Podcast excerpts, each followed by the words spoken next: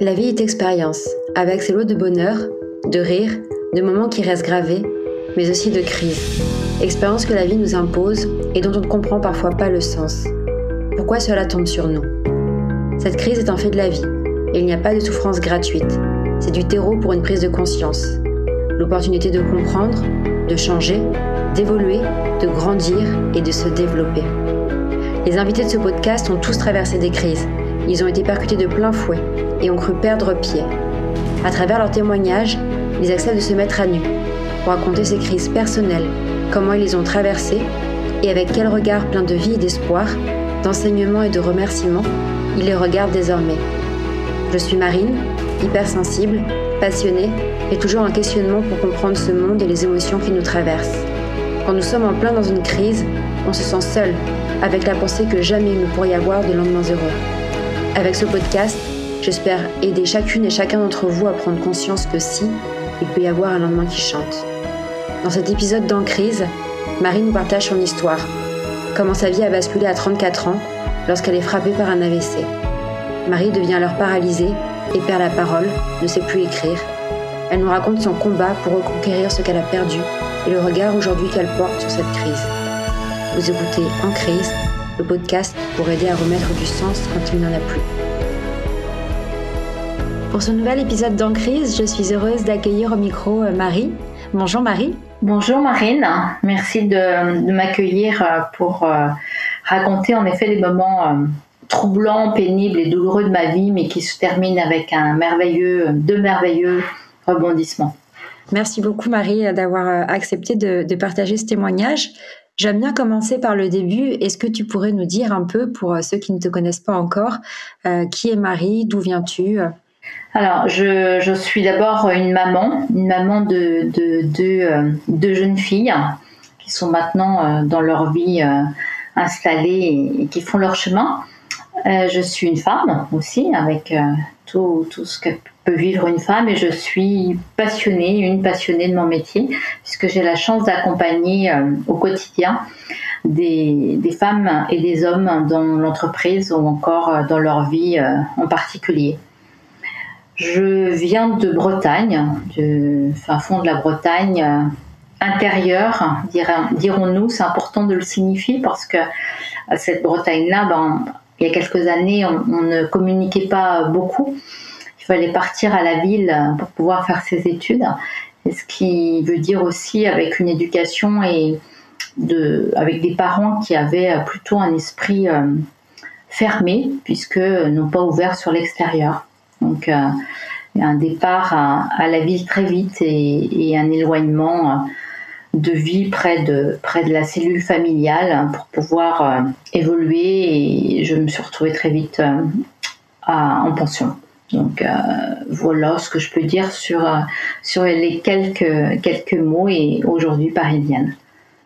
Et tu es arrivée à Paris à quel âge? Je suis arrivée à Paris et j'avais 19 ans.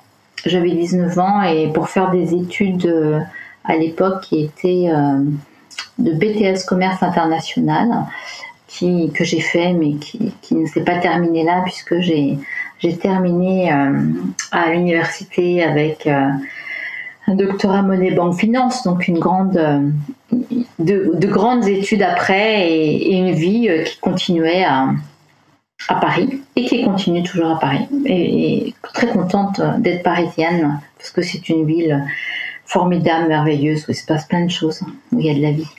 Merci Marie. Et aujourd'hui, si tu, viens à ce micro, c'est pour nous partager euh, une crise que, tu as traversée, euh, assez, euh, qui arrivait assez brutalement dans ta vie. Est-ce que tu peux nous raconter ce qui t'est arrivé? Oui, une crise qui arrive euh, quand on a 34 ans. Donc, 34 ans, euh, je suis mariée, j'ai deux petites filles. Un travail passionnant et avec beaucoup de stress, ceci étant, euh, avec beaucoup de déplacements. Mais comme étant passionnée, donc là, le temps n'est pas important pour moi. Je, vis à fond à l'heure et nous partons en, au moment de Pâques, pendant les vacances de Pâques. Avant, le dimanche et le lundi de Pâques, nous partons en vacances euh, auprès de Annemasse, en, montagne, chez des amis. Et nous sommes arrivés le, lendemain, donc dans la nuit, lors, après une, relation sexuelle avec le père des filles, eh bien là un trouble très fort apparaît. Je suis envahie de maux de tête énormes euh, où j'ai envie de me jeter, euh, de me jeter la tête contre les murs et euh, je n'arrive plus à respirer. Donc je suis essoufflée, je demande de l'air, de l'air, et comme nous sommes en haute montagne, le père des filles ouvre, ouvre la fenêtre, et je me rappelle, il y avait des volets, je trouvais que ça n'allait pas assez vite. Et là, qu'est-ce qu'on découvre? C'est une, pleine lune et, la nuit. Et là, je commence à reprendre ma respiration. Mais un nouveau choc, c'est que je perds la vue j'ai des troubles de vue. Euh, donc là, je, m'inquiète. Euh, ma respiration étant revenue, mais euh, ma vue partant. Et là, j'essaie de rejoindre mon lit.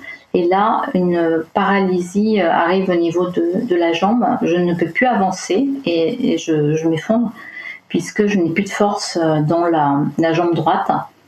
Et là, je commence à vomir donc euh, des manifestations que, que, je ne connaissais pas.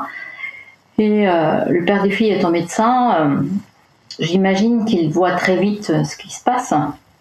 Et, donc je, je m'allonge enfin. Et on attend le, le, lendemain matin. Ceci dit, ça devait être, mes souvenirs sont un peu vagues, ça fait longtemps. Ça devait être pas très loin du matin, parce que je ne me rappelle pas être resté longtemps dans, ce lit à attendre. Et les premiers examens le matin euh, avec les amis arrivent, euh, les examens d'un médecin qui fait les, premiers, le premier diagnostic, hein, qui, était, euh, qui est le père des enfants, et qui dit Bon, je, crains que ça soit un, un, AVC. Et donc, nous, nous, sommes le dimanche de Pâques, donc l'hôpital est très loin puisque nous sommes en haute montagne, il faut rejoindre cet hôpital.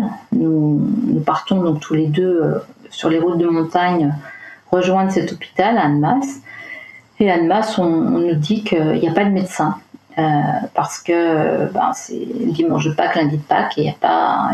Donc, euh, on m'hospitalise en neurologie. Et comme euh, on diagnostique, on pense que c'est un AVC, on ne sait pas si le caillou est, resté là ou pas. Et donc, on décide de, dans cette grande chambre froide blanche de m'attacher. Nous sommes dans une chambre collective. Donc il y a euh, quatre personnes autres. Ça, je m'en souviens très bien parce que c'était des, comme on était en neurologie, euh, c'était des personnes qui étaient vraiment pas bien, qui faisaient beaucoup de bruit. Euh, et moi, j'étais là, allongée, attachée, parce qu'on ne savait pas où était le caillou. Et là, on a toute une sorte de choses qui nous, qui nous arrivent, qui nous traversent la tête. Qu'est-ce qui se passe, qu'est-ce que je vais devenir, euh, euh, que font faire mes filles, où sont mes enfants, est-ce que je vais mourir, est-ce que est-ce que je vais continuer à ne pas sentir En fait, été coupée en deux, je ne sentais plus tout mon côté droit. Je commençais à voir le visage déformé, donc paralysie de, la face, et donc impossible de, parler, et avec une difficulté de, de mettre ce que je pensais en adéquation avec ce que je disais. Donc euh, les troubles ne faisaient que augmenter. Je ne savais pas si je marchais ou pas, euh, puisque j'étais allongée. Euh, par contre, ce que je, sentais, c'était que j'avais le bras droit qui n'était plus du tout maîtrisé. Et donc, heureusement que j'étais attachée parce que mon bras pouvait aller dans tous les sens. Donc je reste, c'est long, hein, des journées seule, des, des, nuits, parce que j'en ai quand même passé deux. Et le, lundi, euh, donc on refait euh, bien sûr des, euh, des, examens et on diagnostique en effet un AVC. la cause, on ne sait rien. Et là, la décision, c'est est-ce que je reste là? Est-ce que je suis transférable sur Paris? Donc oui, on décide de me transférer sur Paris donc en ambulance. Et là, j'arrive euh, en, ambulance à Paris où là, je suis pris en charge. Et euh, la période a été, longue parce que on sait ce qu'on a. On sait, euh, je savais que, j'étais paralysée toute la partie droite, donc je ne pouvais plus parler. je ne pouvais plus marcher et j'avais, j'étais obligée de tenir mon bras droit puisqu'il allait dans tous les sens. Donc on, on, devient complètement dépendant puisque c'est difficile de manger seul aussi on réapprend à manger avec la main gauche, on ne bouge plus. Et là, on se dit, mais quand est-ce que je vais rentrer à la maison? Et c'est long avec une difficulté, je ne sais pas pourquoi, je ne sais pas si ça arrive aux autres, mais euh, je ne voulais pas m'endormir. Je ne pouvais plus m'endormir puisque je n'avais qu'une peur, c'était que mes yeux se ferment et que je ne les ouvre plus. Donc une peur de, mourir euh, impressionnante. Je l'ai eu très très longtemps ça. De, de ne pas vouloir. Euh, donc je m'endormais d'épuisement. Mais tant que je pouvais contrôler mon non-endormissement, j'étais là et, et euh, je luttais, je luttais en me disant non, non, faut pas que tu t'endormes parce que sinon tu, ne vas pas très bien. donc plein de choses nous traversent en disant qu'est-ce que je vais faire maintenant euh, Est-ce que je, je, pouvais plus faire, euh, j'imaginais ne plus pouvoir faire mon métier. Et surtout, ce qui m'inquiétait le plus, c'était mes, filles. Enfin, qui va s'en occuper Quand est-ce que je vais rentrer à la maison on décide de, me faire rentrer à la maison puisque j'avais des nounous à l'époque, une, une, nounou le matin, une nounou le soir qui s'occupait des filles. Donc je rentre à la maison et là euh, commence en effet la, difficulté parce que une maison avec des escaliers. Donc euh, comme on fait, euh, c'est très difficile de prendre conscience, on s'imagine pas, mais marcher ça paraît évident. Et quand je vois des petits enfants aujourd'hui à réapprendre à marcher, je comprends ce que ça veut dire parce que je suis repassée par là en étant adulte. En fait, on ne sait plus, je ne savais plus mettre un pied devant l'autre. Je, ne, je savais dans ma tête mais mon corps n'arrivait pas à, retrouver la fonctionnalité euh, du pied euh, devant l'autre. Ça a été la première chose qui est revenue. Donc ça, ça a été un, soulagement d'être déjà euh, en possibilité de, se mouvoir et, d'aller chercher un verre d'eau quand on pouvait, puisque j'avais ma main gauche fonctionnait bien. et donc je pouvais me déplacer mais avec une canne parce que je n'avais pas du tout d'équilibre. Et pour comprendre, Marie, parce que je, je, ne connais pas bien comment fonctionne, enfin comment arrive un AVC. Euh, tu dis que tu as dû attendre longtemps avant d'être euh, diagnostiqué et que les médecins reviennent. Euh, est-ce qu'il y a une urgence dans ces cas-là à être pris en charge tôt et est-ce que ça peut faire que ça fait moins de dégâts? Ou est-ce que de toute façon c'est arrivé et c'est comme ça? Et l'autre question que j'avais, c'est au bout de combien de temps tu rentres chez toi et qu'est-ce qu'on dit à ce moment-là? Tu vas aller en rééducation? Alors donc, euh, donc pour la première question, euh, on ne savait pas en effet tant que j'étais à Annemasse et que les médecins n'étaient pas là, on ne savait pas si le caillot était toujours logé quelque part. Et ça c'est un danger qu'il aille se loger autre part et qu'il fasse d'autres dégâts. Donc là, avant de me, de me, rendre transférable, en fait, il fallait vérifier que le caillot avait disparu. Et par chance, euh, en effet, j'ai vu un caillot dans le cervelet et il avait disparu. Donc j'avais plus de caillot. Euh, pour euh, la rééducation, donc quand, quand, je suis rentrée chez moi, on m'a dit il faut aller en rééducation. Et là, j'ai dit oui, peut-être, mais bon, c'est pareil, il faut trouver un lieu, etc. Et là, en fait, au fond de moi-même, j'étais persuadée que je pouvais me débrouiller toute seule et, me rééduquer toute seule. Et quand on, vous, quand on demande au neurologue euh, ça va prendre combien de temps, on vous répond c'est pas madame, on ne sait même pas si ça va revenir.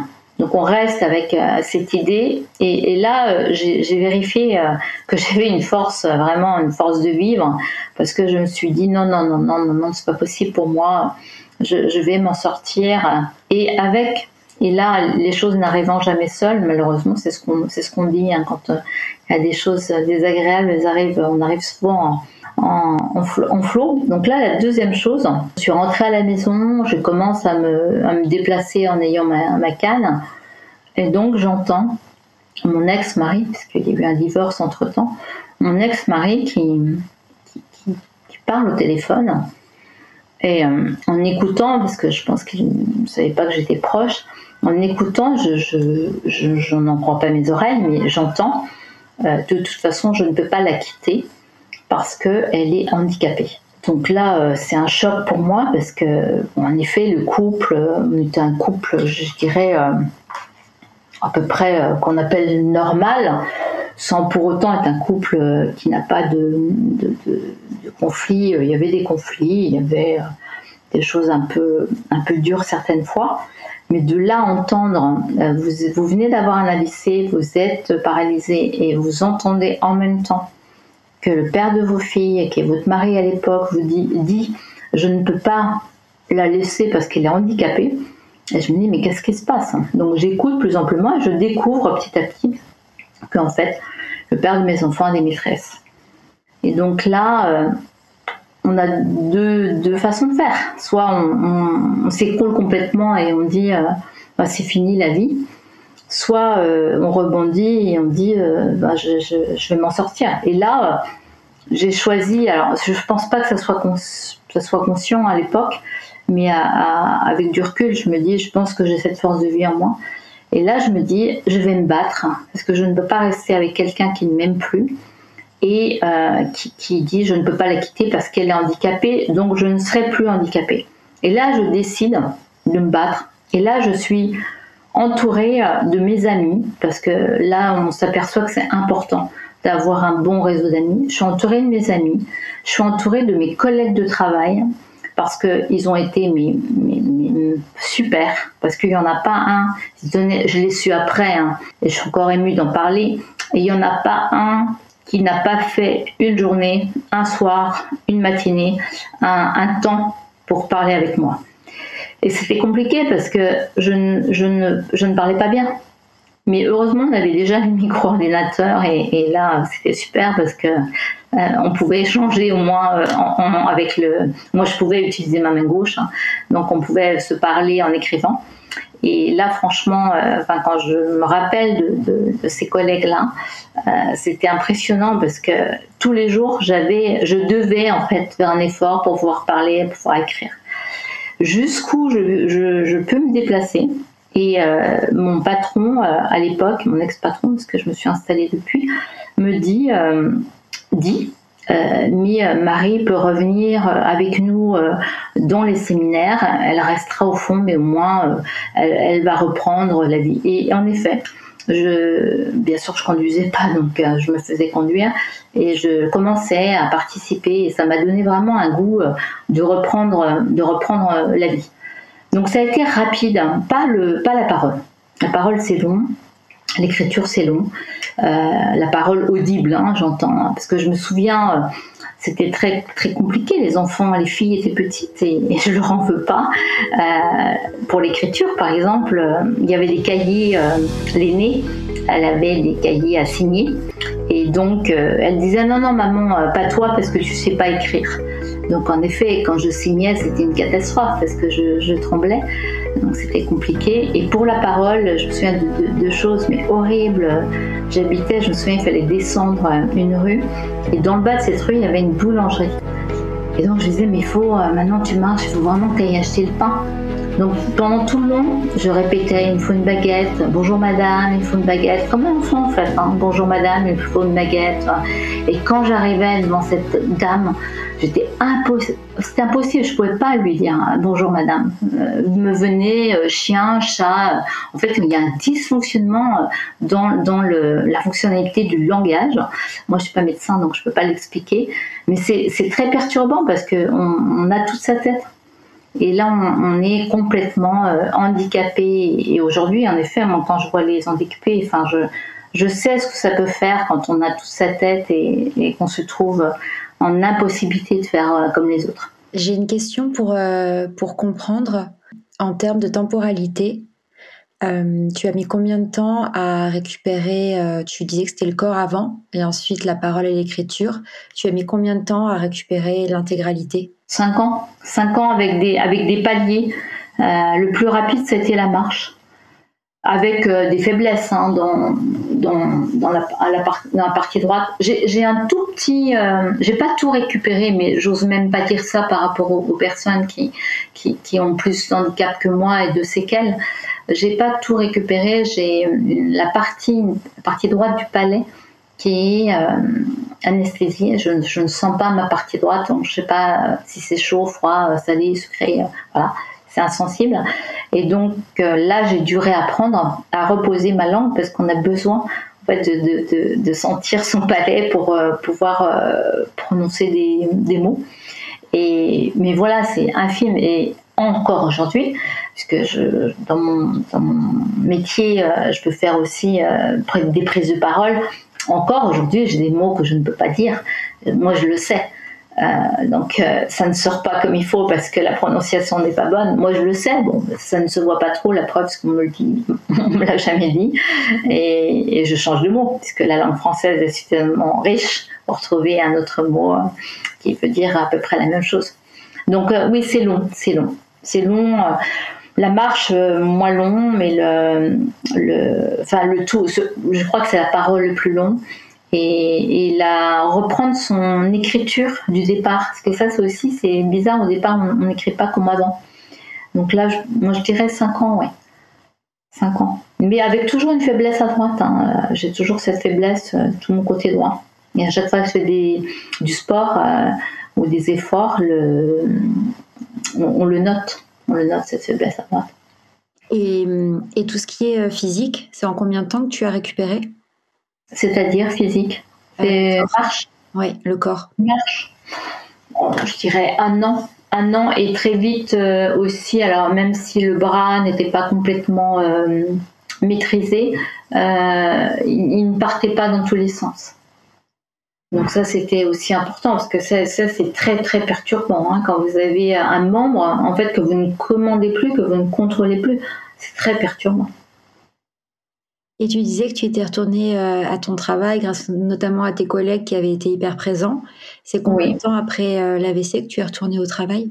Je suis retournée au travail, mais sans être, euh, sans être enfin, employée. Enfin, j'étais toujours en, arrêt, hein, mais je suis retournée huit mois après. Huit mois après, quand, j'ai, quand je commençais en fait à, me déplacer correctement pour ne pas que ça soit aussi pesant pour les personnes qui, qui étaient là en séminaire. Et tu as repris ton activité combien de temps après? Euh, Je pense que j'ai été de mémoire, ça a dû être un an. Oui, un an après. Donc un an après, tu étais capable physiquement de te rendre au bureau et de recommencer un peu à parler. Oui, de recommencer un peu à parler. Je me rappelle qu'au départ, euh, en fait, j'étais avec une, une, un ou une autre collègue, je co-animais, ce qui me permettait de, parce qu'on on est tellement dans le contrôle qu'on fatigue énormément. Donc euh, en fait, je, commençais par des, petits moments. J'ai recommencé à mi-temps au départ. Mais je pense que c'est grâce à ça hein, que je, m'en suis remis euh, très très vite, euh, de ne pas être laissé à la maison à ruminer et, à voir de suite que je pouvais faire des choses. Merci Marie pour les explications. C'est important pour comprendre comment ça s'est passé pour toi concrètement, d'avoir cette temporalité. Donc tu nous disais que grâce à ta volonté, à tes amis, collègues, tu as trouvé la force de te battre, mais il restait en suspens la question de ton couple et de tes filles. Donc bien sûr, euh, découverte de ça, je, m'aperçois qu'il faut, il faut que je m'en sorte. Et j'avais vraiment qu'une chose en tête, c'est mes filles, mes filles, mes filles. Et je pense que ce qui m'a sauvée aussi, il y a eu les amis, pas mes parents, parce que mes parents euh, étaient vraiment aux abonnés absents, mais euh, mes filles aussi, parce que bien sûr qu'elles étaient petites, mais moi je me disais non, non, non, non, mais il faut, il faut que je redevienne une maman normale pour elles. Et avec ce souci de me dire comment ça va se passer au niveau de mon couple, puisque ça ne va plus. Donc euh, le divorce arrivant, en effet, très peu de temps après, hein, deux ans après, je, je, je, me sépare. Et là, je me bats parce que c'est facile hein, quand on a été malade d'avoir euh, euh, tous les prétextes et, tous les caractéristiques, on va dire. Dans un divorce, forcément, il y a violence, il y a un en veut à l'autre. Et donc moi, on m'a accablé de tous les maux de la terre euh, et que j'étais pas capable de m'occuper de mes enfants puisque j'ai vu un AVC, peut-être que j'étais devenue folle. donc j'ai eu des tas d'expertises et c'était long ce divorce et c'était compliqué. Mais je me suis battue parce que c'est important pour moi d'avoir mes filles. Et euh, expertise euh, neurologique pour vérifier si j'étais pas folle. Euh, expertise avec les assistants sociales qui venaient vérifier si je m'occupais bien de mes enfants. Donc tout ça, je l'ai vécu, je l'ai traversé avec cette force de vivre. Et divorce arrive, 39 ans. Et à 40 ans, et là c'est mon deuxième rebond, à 40 ans, je décide de m'installer à mon compte. Donc là, j'ai repris mon travail, ça va bien. ma santé va bien. Et je me dis, ben non, maintenant, il, faut, il faut que je crée moi-même mon entreprise. Et je me souviens, je, je, dis à mon patron, il me dit, mais enfin, t'es sûre Marie, parce que vu ce que tu as vécu, tous mes amis me disent, mais tu es folle. Donc on revient avec cette notion de folie. Euh, tu es divorcée, tu viens d'avoir un AVC, euh, mais tu veux t'installer à ton compte, mais c'est de la conscience, etc. Et au fond de moi, je me disais, mais non, non, j'ai une revanche à prendre. Et cette revanche-là, elle, elle était très particulière parce qu'elle était par rapport à mes parents. En fait, j'avais besoin, euh, j'avais besoin de, de, prouver à mon père, parce que mes parents ne voulaient pas d'enfants. Euh, je suis née donc euh, par hasard et en plus je suis née fille. Donc ça aurait été tellement mieux d'avoir un garçon. Donc je l'ai bien vécu ça dans mon enfance et, et, longtemps. Et donc moi, pour moi, m'installer à mon compte et créer ma propre entreprise, c'était une revanche par rapport à, mon père, en train de dire, tu vois, je suis pas un garçon, mais je suis capable de faire des choses et, toi, tu n'en as même pas été capable. Donc, vraiment, une, crise dans le premier temps qui est quelque chose qu'on. lorsqu'on est malade, lorsqu'on a un handicap qui nous arrive, on n'a rien décidé. Et en même temps, je me dis, euh, c'est un espèce de cadeau, je le vois comme ça aujourd'hui, parce que grâce à ça, j'ai pu m'apercevoir que j'étais trompée, que mon couple n'allait pas. Je pense que je n'aurais jamais été capable de le faire avant, parce que pour moi la famille c'était vital, parce que j'avais j'avais une cellule familiale et c'était important. Je vais créer cette cellule familiale et je vais deux fils superbes et, j'étais heureuse avec avec mes enfants, peut-être pas dans mon couple suffisamment, mais heureuse avec mes enfants. Et, et là, euh, en fait, j'ai eu euh, cette grâce à cet handicap, à cet AVC, j'ai eu euh, la vue alors que je l'ai perdu euh, quand j'ai eu cette crise, cet AVC, mais j'ai eu la, vue, vraiment le voile s'est enlevé en disant mais regarde ta vie c'est quoi? Et là la force m'a redonné déjà la force de reprendre toute mon autonomie, donc être guérie et euh, la force de, divorcer, c'est pas facile. Euh, donc euh, avoir les enfants, me battre pour avoir la garde de mes enfants, ça c'était primordial. Et j'ai j'ai eu la garde de mes enfants. Et après euh, encore la force de s'installer à son compte. Donc franchement aujourd'hui je, ne regrette rien. Je suis quelqu'un de, de, je suis heureuse. Et ce qui me permet aussi d'accompagner, et je pense que c'est pour ça aussi que je fais ce métier avec passion, d'accompagner les gens qui se trouvent à un moment de leur vie, parce qu'on a tous des moments de crise plus ou moins forts, et de leur dire, mais mm, tant qu'il y a de la vie, on n'a pas le droit de dire euh, non, non, on va pas s'en sortir. Tant que la vie est là, je pense que se battre euh, est important parce que la vie est quelque chose qui est plus cher, surtout quand on a euh, des enfants. Et, je pense aussi que mes enfants, elles ont grandi hein, maintenant. Et si j'ai réussi à, faire tout ce que j'ai fait, c'est parce que j'avais deux filles aussi super euh, formidables. Et quand j'ai créé mon entreprise, d'ailleurs, euh, j'ai mis dans le, j'en parlerai pas parce que l'idée n'est pas de faire de la publicité, mais quand j'ai créé, créé mon entreprise, j'ai mis leurs deux premières lettres euh, parce que c'était important pour moi. Si, cette entreprise naissait, c'était grâce aussi à, leur comportement, à leur euh, confiance, à ce qu'elles étaient avec moi. Donc voilà, voilà l'épreuve et, les rebondissements euh, avec tout ce qui s'est passé. Merci Marie, très émouvant. Quel conseil tu donnerais à quelqu'un qui peut traverser ce que tu as traversé ou à la famille qui va accompagner cette personne? Alors, euh, alors déjà la personne qui traverse, c'est un peu, c'est toujours compliqué de donner des conseils parce que on vit les choses différemment. On n'a pas forcément les mêmes handicaps non plus, et euh, on n'a pas tous la même énergie, la même force de caractère. Donc c'est compliqué de dire, euh, de donner des conseils. Je voudrais surtout pas moi passer par Madame Conseil parce que je, respecte mon chacun comme, comme, comme il peut le faire. Simplement, ce qui peut peut-être aider, euh, c'est vraiment de croire à la vie et d'avoir des objectifs de vie, mais qui ne soient pas des objectifs forcément professionnels. Moi, j'avais vraiment mes filles. Et, je me disais, je me dois en fait de guérir pour mes filles. Hein, l'aînée s'en rappelle, la petite sûrement pas parce qu'elle était trop petite. Mais euh, moi, c'était vraiment le, c'était mon objectif en fait le sens que j'avais de, guérir. Il fallait que je trouve un sens. c'était pas pour moi, c'était vraiment pour récupérer ma parfaite autonomie pour m'occuper de mes, de mes enfants, mes filles. Et pour l'entourage, euh, ben, l'entourage, c'est sûr que moi, une chance que j'ai eu mes amis et mes amis et, euh, et, mes collègues, en fait. Parce que pas de parents, c'est un peu compliqué, hein, c'est vrai. Euh, en même temps, je ne sais pas si un parent il est capable de voir son enfant. je sais que c'est difficile. Moi, j'ai traversé aussi pour une de mes filles quand on voit son enfant euh, démuni et, paralysé, il y a deux façons de faire. Hein. Soit on fuit et on est dans le déni, on dit c'est pas grave et, on ferme la porte et on, ne regarde pas. Soit on prend les choses à bras le corps et on dit euh, non non je suis là et, on va s'en sortir euh, ensemble.